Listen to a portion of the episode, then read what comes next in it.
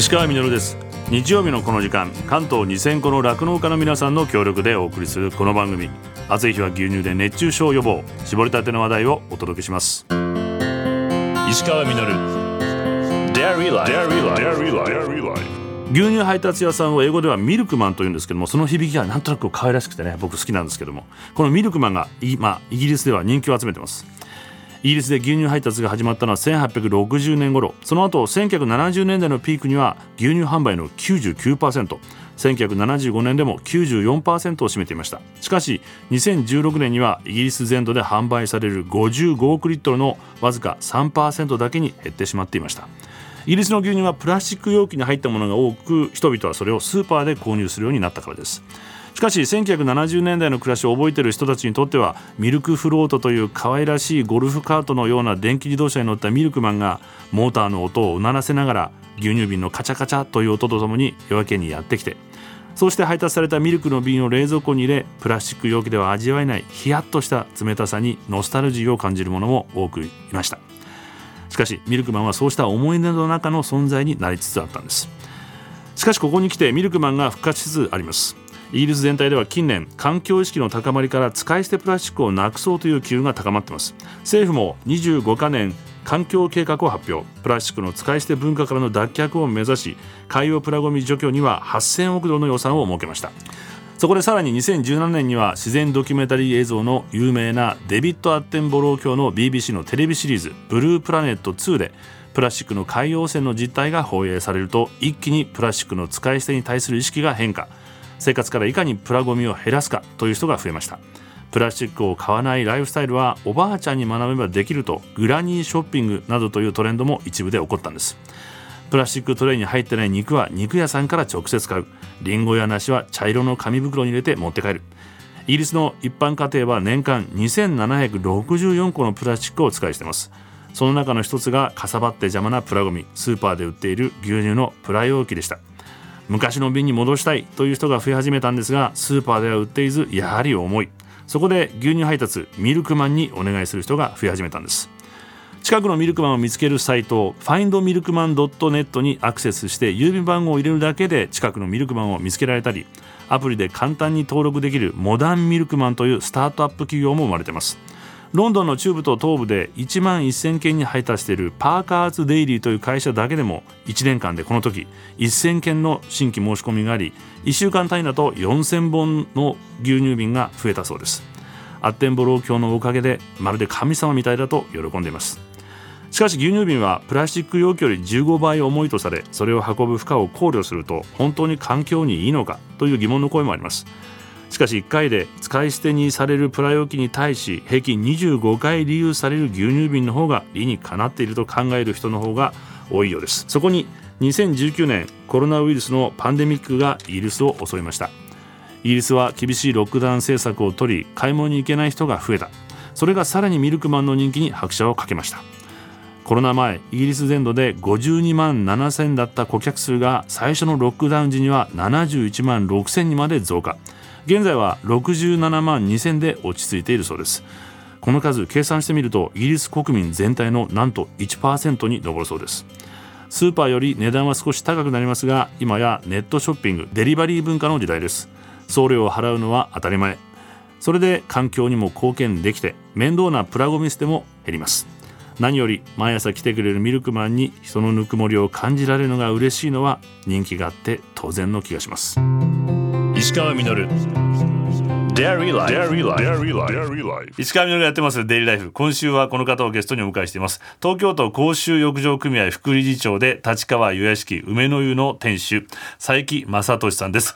よろしくお願いします。よろしくお願いしますはじめまして。銭湯っていろんなこうお風呂って種類があるじゃないですか、はい、銭湯があってあとにスーパー銭湯もあって、はい。まあ、温泉もあって、はい、基本的にはあの銭湯と呼ばれるものだけが一般公衆浴場っていう分類で、うん、あとはもうその他の公衆浴場という。銭湯だけ何が特別に違うんですかじゃあ。あのまず一番大きなものは料金を、うん、都道府県が決めているっていう。パブリックなんだやっぱり。そうそこが一番大きな違いですね。例えば東京都は現在であれば520円っていう価格が、えー定められていてそれ以上取ってはいけない。いけないんですか、はい。だでも逆に考えるとそれはもうインフラの一つというか。そうですね。はい。一般の方のお風呂のこう持ち率っていうのが要するに直風呂率というのが低い時にはいはい。毎日お風呂に入らないといけないから、うんうん。毎日お風呂に入れる価格を、うんうん。行政が決めるっていうそういう過程で。今現在はもう99%の家に直風呂がありますので、はいはいはい。必要はないんですけれどもん。もう当初まだほとんどのご家庭にお風呂がなくて、なんならもらい湯にお隣の家にもらいに行った。その時代に定められた、まあ、法令なので当時近くのお風呂にもらいに行くとこう、うんうん。いただきます」って言ってで帰りはごちそうさまでしたって言って帰るもんだから銭湯っていうのはいまだに本来入る時はいただきます。あそれ言ったらまたかっこいいですね。さまって言って帰るもんで通な方はそうやっておっしゃいますよ。これだけいろんなとこから来てごちゃごちゃ暮らしてる東京だからこそ、そうやってお互いに気遣えるはい。文化ってそういう場所でもあるんですね、そうですね。お年寄りなんか特に大事なものってこう3つあるっていうふうに言われていて、ん。それはもう体をとにかく清潔に保つこと、はい。ちょっとした運動をすること、ん。人と少しのコミュニケーションでもいいから毎日コミュニケーションを取ること。そうですでねこれはねもう銭湯に来ていただければ、がっつりあの大丈夫なんで。解決できる。毎日銭湯に足を運んでいただく方は本当に健康寿命が長いっていうのはもうこれはもうあの間違いなく。この立川湯屋敷の梅の湯っていうのは、佐伯さんは何代目になるんですか？私3代目になります。おじいちゃんが。祖父がもともとはですね銭湯っていうほとんどの経営者が北陸の方から来て、なんで北陸の人がやったんですかね？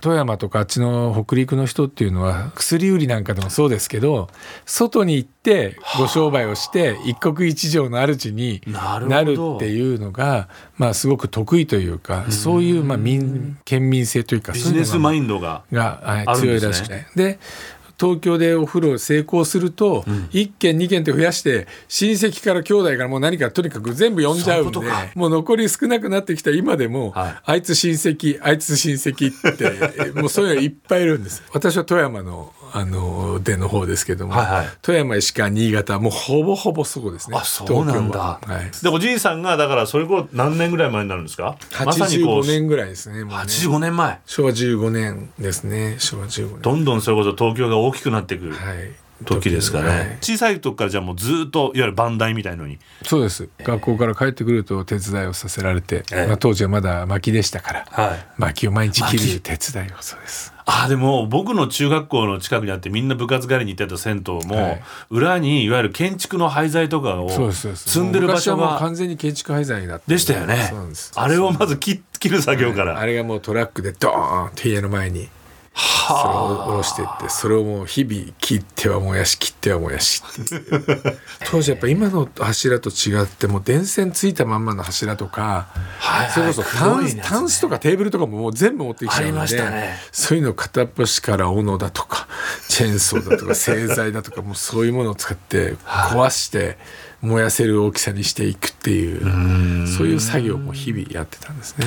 まあでもそれが、まあ、僕の子供の時は当たり前の景色としてあって、僕が子供の時に自転車で回れる、まあ、学区域の中でも2つ銭湯ありましたから、すよね。でももう今両方ともないので、やっぱ減ってるんですよね。大体隣の煙突が、まあ、見える、うんうん。はい、ちょうど僕が、まあ、生まれた55年ぐらい前っていうのが一番多くて、はい。もう3,000件近く東京都にもありましたから出ても次の煙突がしかも当時は燃やしてるものが悪いので 煙も出てるので出てましたね。もはう見えるんですよ。はいはい。隣の煙が。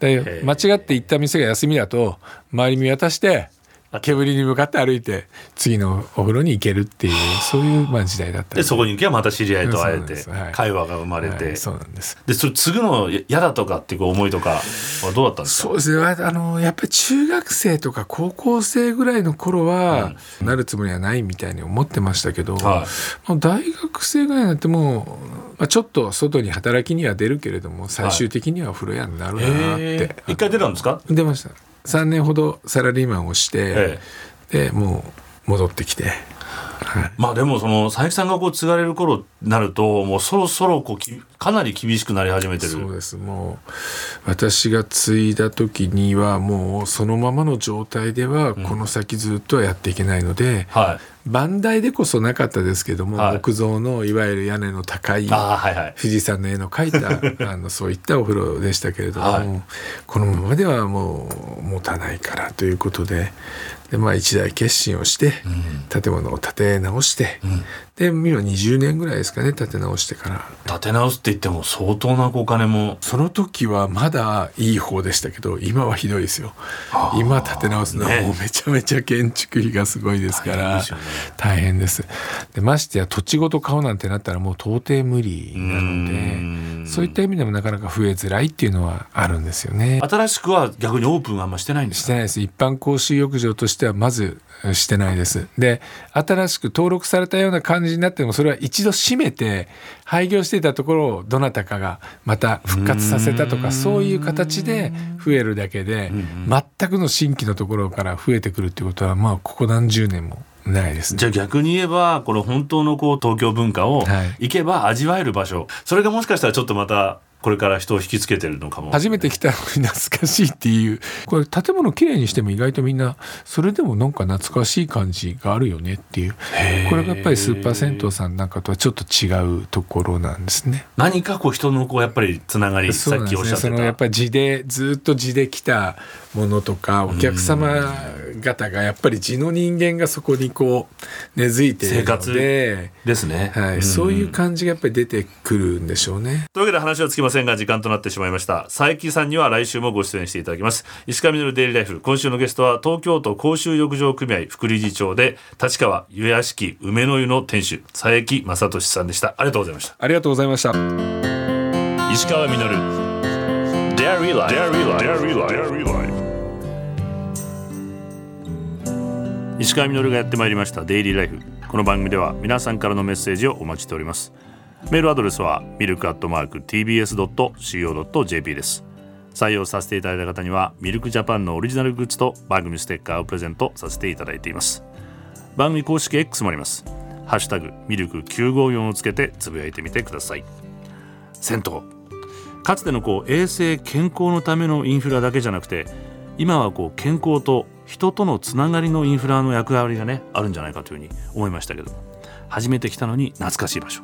ポルトガル語のサウダージュという言葉は訳すのが難しい単語の一つなんだそうですけども、まあ、その背後には独自の文化の蓄積があるからだと思います。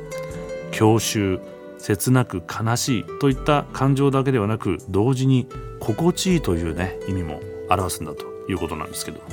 僕はあの日本語の懐かしいという言葉にもこういろんな意味があるような気がしていました。過去のものに対してだけ使うのではなくて何か温かな感情が寄り添っているような感じがします。英語のノスタルジックともちょっと違うような気がする。懐かしいという言葉改めて調べてみると本来は慣れ親しみたい身近に置いておきたいといった感情を表す言葉だったそうでさらに可愛らしいとか手放したくないといった意味でも使われていたそうです。現在の過去のものに対して使われるようになったのは中世頃からだったそうです。懐という字を書くこの懐かしいという言葉を使うときに背後に寄り添っているあったかい感情はもしかしたら実は当時から生き続けている感覚なのだと思いました。夏の終わり懐かしい銭湯で懐かしい瓶牛乳を飲むのはちょっといい時間の過ごし方だと思います。石川稔デイリーライフ。この番組は関東2000個の酪農家関東生乳関連の提供でお送りしました。石川稔。Dairy Life